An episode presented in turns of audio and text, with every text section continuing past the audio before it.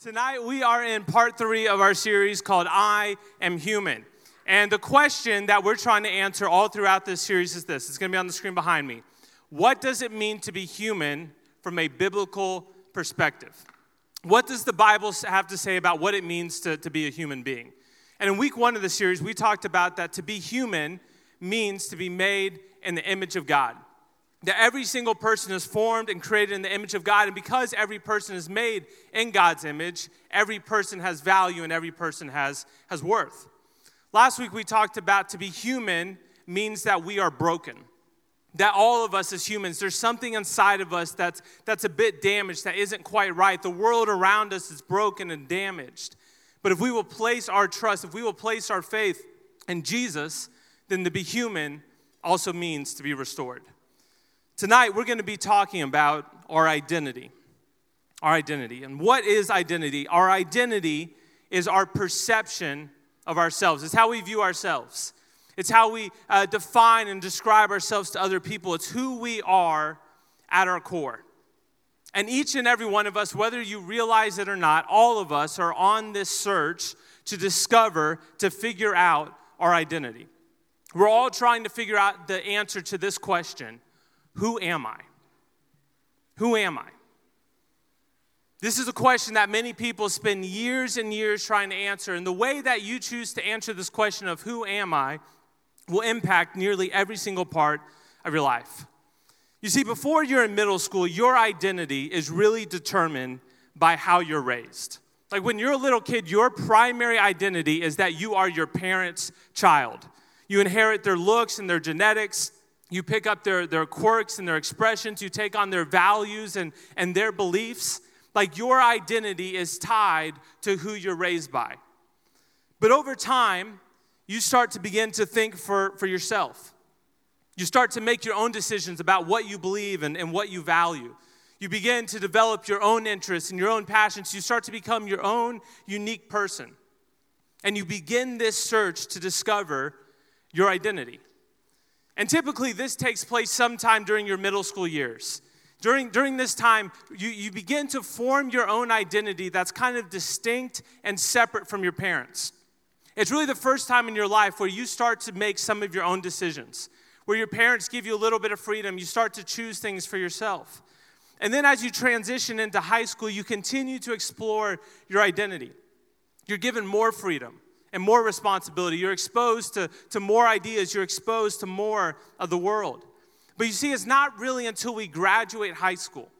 It's not really until we're out on our own, when we go to college or we move out, that our identity really becomes our own. Because it's not until then where we're really making all of our own decisions, where we no longer have to do something, we don't have to believe something simply because our parents have told us to. And what your college years and your 20s really become all about is trying to find out what is my identity? Who am I? You know, what am I passionate about? What do I want to do with my life? What do I believe? Who am I as a person? But you see, even as early as middle school, people begin to form their identity. They begin to figure out who they are. And how do people do this? How do people form their identity? Know, I think there's many different ways that people form their identity, but I want to look quickly at three common ways that people try to form their identity. I think you might be able to relate to some of these. The first one is this is that people form their identity based on what they do. People form their identity based on what they do. They're an athlete, they're a student, they're a gamer, they're a cheerleader, they're a dancer. They are what they do. That's their identity the activity that they participate in, the job that they have, the sport that they play. That's how they identify themselves. And you see, even adults do this. Like so often, adults will identify themselves with their jobs or their career. If you ask them, hey, tell me about yourself, the first thing they say is what they do for, for a living. I'm a teacher, or I'm a nurse, I'm a police officer, I'm a pastor, I'm a lawyer, I'm a doctor. Their identity is tied up in what they do. But, but here's the problem with this Here's the problem with this approach of forming our identity you're not going to do what you're currently doing for the rest of your life. Like, it doesn't matter what it is, it doesn't matter how good you are at it, what you're currently doing right now in life, you are most likely not going to be doing for the rest of your life. At some point in time, that activity is going to come to, to an end. Let me, let me give you an example of this. Let's say you're, you're an amazing baseball player in middle school or high school. Uh, you play travel ball, you make the all star teams, you play on the varsity team at high school. Like you're a, you're a really good baseball player. The chances are that your, your time playing baseball, that that activity that's in, uh, in your life is going to come to an end when you graduate high school. Most people who play you know, high school sports, when they graduate high school, that's the end of, of that sport. That's the end of that activity. You know, chances of playing in college are, are pretty slim. But let's say that, that, that you're good enough where after high school you get a scholarship and you go and you play baseball you play your sport at college and you play it for four years. Well, at the end of that four years, when you're 22 years old, there's pretty much all likelihood that that thing that you're doing, that activity is going to come to, to an end. Now, there's some people, they're very lucky.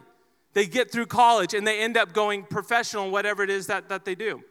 They get drafted to the minor league, they work their way up. Maybe they even play a few years in, in the majors. But after a few years, they have to, to retire. It doesn't matter how good they are, it doesn't matter how talented they are, it doesn't matter how much they love what they do. At some point in time, that activity is going to come to an end. What you are currently doing right now as a middle school student, as a high school student, you're not going to be doing forever.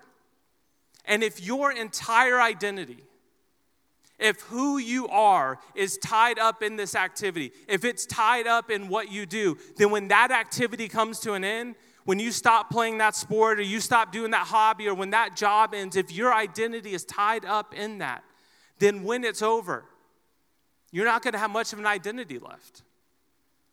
I mean, we see this happen all the time with professional athletes and with Olympians. Like from the very beginning, and, and when they're four or five years old, they begin to, to train, to commit their life to their sport. They spend their, their elementary years, their middle school years, their high school years identifying with this sport, investing their entire life into it. And then they make it to the Olympics or they become a professional athlete. But then at 25, they retire. Or they make it, maybe they make it to 30 years old and then they retire. And they have their entire life ahead of them. They have another 60, 70 years to live but their identity has been so tied up in this, this activity, this sport, this thing that they do, that when it's taken away from them, when it ends, they're left not knowing who they are. Because who they are was tied up in what they do. Students, if you try to find your identity in what you do, then at some point in life you're going to be disappointed because what you do is not going to last forever. Another way people try to form their identity is through their relationships. Many people, they attach their identity to another person. Maybe it's a, a, group of friends, or the person that they date, or the person that they're married to. We even see parents, they'll attach their identity to, to their kids. And here's the problem with this just like your sports and your hobbies and your activities, your relationships are not guaranteed to last. And this is gonna sound kind of harsh, but most of your middle school and high school relationships, I'm not just talking about dating, I'm even talking about friendships. Like most of your middle school and high school relationships are going to end when you graduate middle school and high school. I'm not saying you're not going to talk to any of them ever again, but like your, your friend group that you're tight with through middle school or through high school, like chances are when you graduate, that friend group begins to dissolve. That person that you've, you've been dating that's probably not going to continue. And if your entire identity is tied up in this person that you date or is tied up in this friend group, then when those relationships begin to, to kind of fall apart, when you begin to lose those relationships, you can easily lose your identity. You can be left not really knowing who you are. I mean, we see this happen all the time in our world. Somebody will invest their, their entire life into a relationship. That gives them their identity. Maybe it's somebody they date, or somebody that, that they're married to, and then that relationship comes to an end. And they're completely devastated. And they're not just devastated because they've lost this relationship, they're not just devastated because they've lost this person that they've loved. They're devastated because they've lost themselves in the process. Because their entire identity, who they are, was tied up in this other person. But even if your relationships last, even if it's a lifelong friendship, even if it's somebody that you're, you're married to for decades, that person cannot be your ultimate source of identity because they were not designed, they were not created to provide you with your identity. You can't find who you are in somebody else. And so many people, they attach their identity to a person when that relationship ends. It leaves them broken, it leaves them crushed, and leaves them just wondering, who am I? Because they were tied to that other person. People, they, they, they form their identity based on, on their relationships, based on what they do, and finally, many people form their, their identity based on movements. Movements. And over the past few years, we've seen many people tie their identity to different kinds of social and political movements. Things like the, the Black Lives Matter movement, things like LGBTQ, things like feminism, things like the, the Trump movement. And these movements, all of these, some are very conservative, some are very progressive. All of these movements are seeking to bring about change in the world. They have beliefs, they have ideas, they have values, and they're trying to influence the culture with those beliefs and, and those ideas. And, and, and let me say this I'm not trying to, to affirm or condemn any of those. That, that's not my, my goal tonight. I'm simply sharing examples of different movements, especially over the last couple of years, that people have attached their entire identity to. They've attached their identity to these movements. And you see, many of these movements, they've become more than just hashtags on social media. They become more than just things that you repost. They're more than just protests or, or parades that you participate in. Oftentimes, these movements, they really become lifestyles. These movements, they, they impact, they influence how, how you think and how you dress and what you believe and how you see the world. They actually begin to form your identity, they begin to determine who you are. And look, I, I get it. I understand why people oftentimes look to these movements to, to find their identity. They feel like they're, they're a part of something that's, that's bigger than themselves. They feel like they're actually making a difference with their lives because they're, they're a part of this thing. They feel like they have this community of people who believe just like them. It provides this, this way of life for them. But, students, we need to be careful about tying our identity to any of these kinds of movements. Because while these movements often look really great on the outside, while they seem to be supporting and affirming beliefs and values and ideals that, that we believe and that, that we support, oftentimes these, these different movements in our culture, and it's not just the left, it's not just the right, all of these different movements, there's things going on behind the, the scenes, there's things going on beneath the surface that really aren't so great. Things that you probably would not want to support, things that you would not want to affirm. Listen, there are no perfect movements. And here's how I know this because these movements are led by people, and there are no perfect people. Listen, I'm not telling you to never support these different movements. I'm not, I'm not telling you to, to never be a part of political or social change. But it can be dangerous to try to find your identity in these different cultural and political and social movements because these movements were not designed to give you your identity. So then, as a middle school or high school student, as someone who's beginning this journey to discover your identity, to, to figure out who you are, here's the question I want to help you answer in just our, in our final few minutes tonight. It's this How should you form your identity? How should you form your identity? How should you begin to, to form and, and, and figure out who you are as a person? You see, I believe that in order for you to, to truly know to who you are, to, to truly understand your identity, that you have to look to the one that actually created you. You have to look to the one who knows you better than you know yourself. We don't form our identity based on what we do. We don't form our identity based on, on who we date or who we follow. We form our identity based on who God says that we are, who our Creator says that we are. Unfortunately for us, the Bible talks a lot about our identity as humans. It talks a lot about what God has to say about us. And in Ephesians chapter 2, listen to what the Apostle Paul writes. He says, As for you, he's saying, As for you, human beings, people, as for you, you were dead. Everybody say dead. He says, You were dead in your transgressions and your sins, in which you used to live when you followed the ways of this world and the ruler of the kingdom of the air, the spirit who is now at work in those who are disobedient. He says, All of us, every single one of us, lived among them at the time gratifying the cravings of our flesh and following its desires and thoughts. Like the rest, we were by nature deserving of wrath. What does the Bible say about our identity as humans, as, as people? Well, it starts with some pretty bad news. It says that as human beings, our identity is that we are spiritually dead. Every single human being inherits from birth this, this state of being spiritually dead.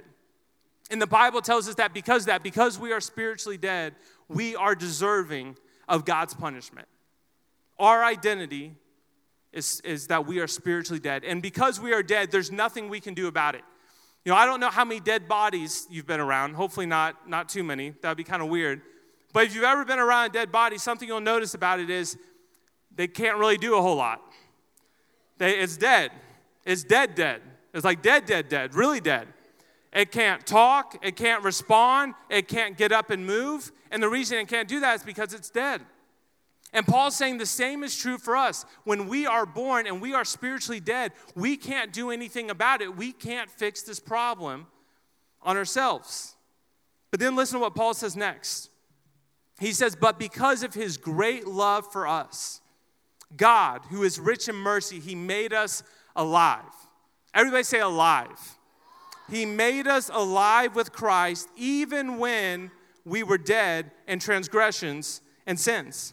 He says, It's by grace you've been saved, and God has raised us up with Christ, and He seated us with Him in the heavenly realms in Christ Jesus, in order that in the coming ages He might show the incomparable riches of His grace expressed in His kindness to us in Christ Jesus. He's saying, Look, we were dead in our sins. That was our identity. We were spiritually dead. But because of God's love for us, because of God's rich mercy, He has made us alive. He's given us this new identity. It says that He's, he's raised us up, He's seated us with Christ. You see, as human beings, there are really only two identities that, that we can have. We're either spiritually dead or we're spiritually alive. We're either dead in our sins or we are alive in Christ. And every single person, every single one of us in this room, we fall into one of these two categories. We are either spiritually dead or we are spiritually alive. So as the band makes their way back up, what I want to do just for, for the final few minutes is this is I want to speak to those two groups that are in the room tonight. The first group is those of you that have placed your faith in Jesus. And if you have trusted in Jesus, if you have placed your faith in Him, you have been given a brand new identity. The Bible says that you are no longer dead in your sin. Death is no longer your identity. You are now alive. And this is something that you can never lose. This is something that can't be taken away from you. This is something that you can't, can't outgrow. Your identity is secure, which means this if you've placed your faith in Jesus, if He's given you that new identity, then you don't need to go looking for your identity somewhere else. You don't need to try to find your identity in what you do. As an athlete, as a student, as a competitor, whatever it is that you do, you don't need to try to find your identity in what you do. You don't need to try to find your identity in other people. In that relationship, in those friendships, you don't need to try to find your identity and your achievement, your grades, whether you make that team, whether you get into that, that college, your, your identity is not based on that. You don't need to, to form your identity based on what other people say about you or what other people think about you. I mean, how often do we look at ourselves and think about ourselves based on what other people think and what other people say? You see, if you are in Christ, if you have placed your trust in Him, then God is the only one who gets to determine your identity. God is the only one who gets to say who you are. And who does God say that you are if you've placed your faith in Jesus? Listen to, to, to what the Bible has to say about who God says that you are. God says that you are a new creation. That your old way of life, your old nature, the, the, the death, all the, the brokenness in your life, it's gone. You are a new creation. Says that you are accepted and you are loved. You don't need to go looking for acceptance from other people. You don't need to go looking for love from other people. You are already accepted and loved as you are because of your relationship with Jesus. The Bible says that you are more than a conqueror, that you're not a slave to fear, you're not a slave to sin, you're not a slave to those things that, that hold you down in life, but you're a conqueror. Bible says that if you are in Christ, you are God's handiwork that God did not make a mistake with you, that God designed you on purpose with a purpose. He's given you gifts and abilities and a personality. He's made you how you are. If you are in Christ, you are a child of God. You've been adopted into God's family. And that comes with different privileges, that comes with different rights. You're a part of God's family. And listen, these aren't just cheesy things that you read on a birthday card from your grandma. You know, I think we sometimes read these things in, in scripture and hear these things and we're like, yeah, yeah, I know that. What, what, what does that really mean? Listen, that is your identity. That is who you are. And you don't need to go searching and looking for your identity out there or try to find it in something else. God has already determined your identity, God has already said who you are. And you simply just need to live it out. You need to walk in that identity. You need to walk in who God has already said that you are. But the second group in here is, is those of you that have never placed your faith in Jesus. And the Bible tells us that without Jesus, that we are spiritually dead. That we are in a hopeless situation. And we are destined for eternity separated from God. And there's nothing that we can do to fix it. There's nothing that we can do to, to fix this problem. But because of God's love, because of God's mercy, God has made a way for you to have a new identity, for you to be made alive. And how do you get this new identity? Listen to what Paul finishes with. Paul says, For it is by grace that you have been saved through faith. And this is not from yourselves, it's a gift from God. It's not by works, so that no one can boast. Paul says that we receive this new identity we become alive by God's grace through our faith. What is grace? Grace is God giving you something that you don't deserve. The Bible says that what you deserve is punishment. What you deserve is death. What you deserve is separation from God. But God has extended His grace, God has extended His kindness. God has given us a chance to have this new identity, to be made alive. But in order for us to receive this grace, in order for us to, to have this new identity, it means that we have to respond with faith. And what is faith? Faith is a transfer of trust. It's a transfer of trust where we're no longer trusting in ourselves. We're not trusting in our efforts. We're not trusting in our ability and our goodness and our works and in our own efforts. We're not trusting ourselves. Instead, we transfer that trust and we place that trust in Jesus and what Jesus has done for us and who Jesus says that we are.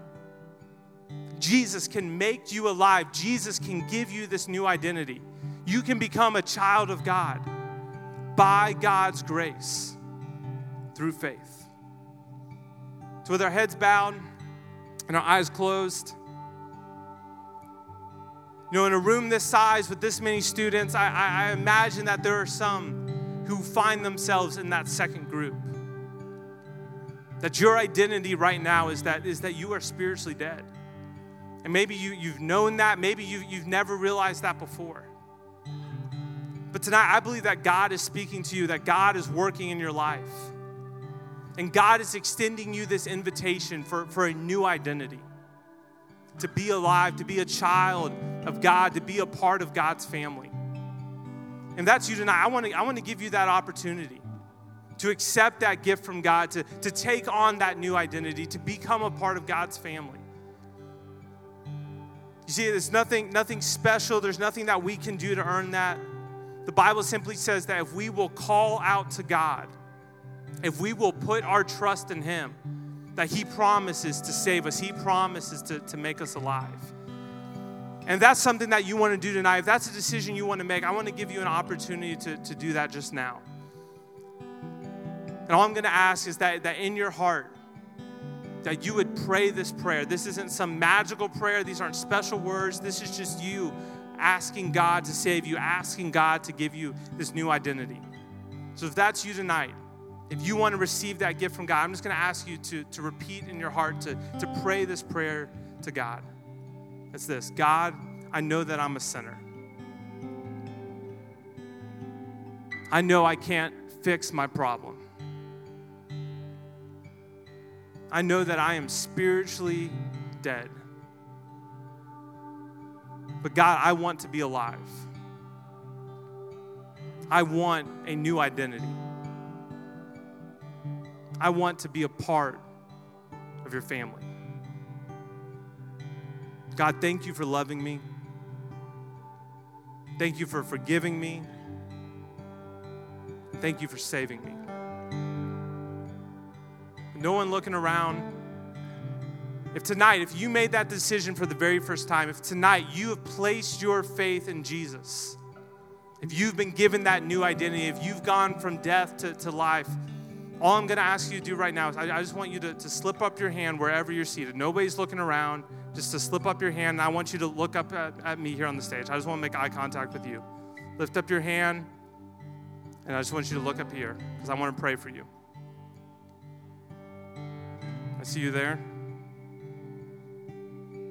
I see you, buddy. I see you. I see you over here to my left. I see you here.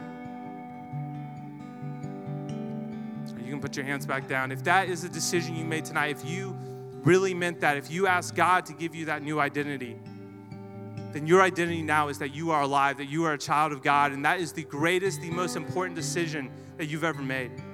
And here's all I ask is that before the night's over, is that you would come find me or Morgan or one of the adult leaders. We just we just want to talk to you about it. We want to celebrate with you. We're not going to do anything weird. We're not going to embarrass you.